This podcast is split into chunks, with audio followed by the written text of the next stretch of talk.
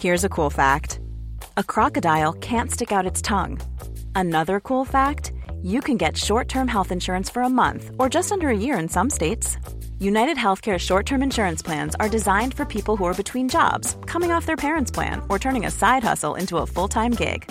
Underwritten by Golden Rule Insurance Company, they offer flexible, budget friendly coverage with access to a nationwide network of doctors and hospitals.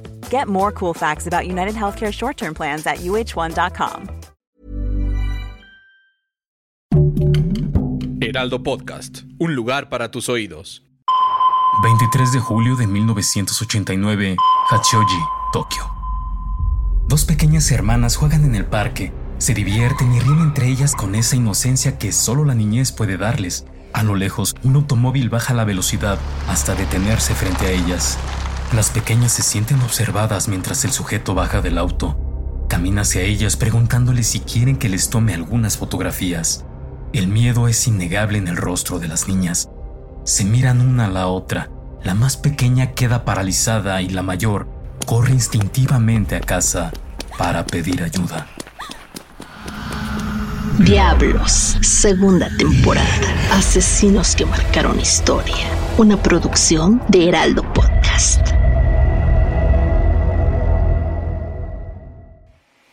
Tsutomu Miyazaki nació con deformidades en sus manos y muñecas, lo que provocó que tuviera una infancia muy dura en la que predominaba el bullying que recibía por el aspecto de sus manos, ya que para girarlas era necesario que moviera todo el antebrazo. Esto causó que tuviera una personalidad retraída y tímida, por lo que se refugió en el mundo del manga y el anime, provocando que cada vez estuviera más solo. Era un niño muy inteligente, aunque después de algunos años su interés por los estudios comenzó a desaparecer. Así que decidió dibujar cómics y posteriormente estudió una carrera técnica en fotografía. Tsutomu no tenía una buena relación con su familia. Según él, sus padres lo llenaban de regalos porque era su manera de reemplazar el amor con cosas materiales, ya que nunca estuvieron dispuestos a escuchar sus problemas. La única persona que lo hacía sentir amado y lograba entenderlo era su abuelo. Él lo trataba como alguien normal, así que el día en que éste murió, Miyazaki se llenó de tristeza y comenzó a nacer el asesino otaku. Con la edad, el instinto sexual de Sutomo iba creciendo, pero se sentía muy acomplejado por el tamaño de su miembro. Esto hacía que se sintiera inseguro con las mujeres. Evitaba acercarse a ellas, pero su apetito sexual era insaciable. Consumía mucho porno, hentai, guro y pornografía infantil. Una mañana se dispuso a espiar a su hermana mientras estaba en la ducha y al ser descubierto su instinto fue golpearla en la cabeza, conducta que repitió tiempo después con su madre cuando le llamó la atención por no tener trabajo y no hacer nada. El 22 de agosto de 1988 trató de fotografiar a unas niñas en el parque cuando se cruzó con Mari Kono, una pequeña de cuatro años que atrapó su atención, convirtiéndose inevitablemente en su siguiente víctima. Sutomo la llevó a una zona con muchos árboles y la asesinó. Luego le quitó la ropa, abusó del cadáver y se deshizo del cuerpo tomando como trofeo la ropa que la niña llevaba puesta. El 3 de octubre se cruzó en la calle con Masami Yoshizawa. Tenía 7 años y repitió el mismo patrón. Luego de dos desapariciones, la policía comenzó a investigar. Las niñas no tenían alguna relación con los yakuza, por lo que había que indagar más ya que no había cuerpos ni ninguna pista. El 12 de diciembre, raptó Erika Namba de 4 años. La obligó a desnudarse en su auto para tomarle fotografías. La pequeña comenzó a llorar, lo que hizo que llamara la atención de las personas a su alrededor. Así que la amarró de pies y manos y se deshizo de ella en el mismo bosque. Para ese entonces Miyazaki se sentía más seguro. Había llamado a los padres de las primeras dos niñas. Incluso había mandado una caja con restos incinerados de Mari Kono a sus padres. Después de asesinar a Erika, la policía encontró sus restos. Acordonaron la zona y encontraron restos de su segunda víctima. Eso confirmaba el asesinato de tres niñas. En 1989, Miyazaki fue perseguido por unos vecinos al ser descubierto fotografiando la ropa interior de una niña. El 6 de junio de ese año, mató a Yako Nomoto de 5 años. Esta vez haría algo escalofriante. Se llevó el cuerpo a su casa, lo fotografió, Abusó de él y comió algunos pedazos durante dos días.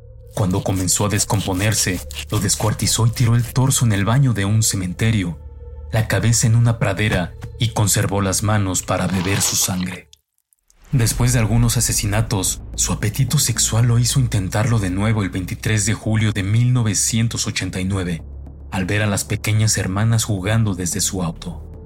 Cuando el papá logró llegar al rescate de su hija, luego de que su primogénita consiguiera huir de Miyazaki para pedir ayuda, se aterrorizó y enfureció al ver a su pequeña petrificada y desnuda frente a un extraño que la fotografiaba e intentaba ultrajar con la lente de su cámara. Su reacción fue instantánea e inmediatamente se abalanzó contra el asesino Otaku, pero este logró huir corriendo. Horas más tarde regresó por su auto y fue emboscado por la policía, acusado de intentar un acto indecente con una menor. La sorpresa para los agentes vino después, cuando confesó los cuatro asesinatos y aunque los psiquiatras lo diagnosticaron con desorden de personalidad múltiple y una esquizofrenia extrema, aseguraron que tenía pleno conocimiento de la gravedad de sus actos. Después del juicio se le declaró culpable por el asesinato de las menores, de abuso sexual, conducta indecente y fue ejecutado en 2008. Diablos, segunda temporada. Asesinos que marcaron historia una producción de Heraldo Podcast. Síguenos en Instagram y TikTok como Heraldo Podcast. Algunas de las acciones y de los nombres de los personajes no son reales y fueron puestos como ficción para la narración de la historia.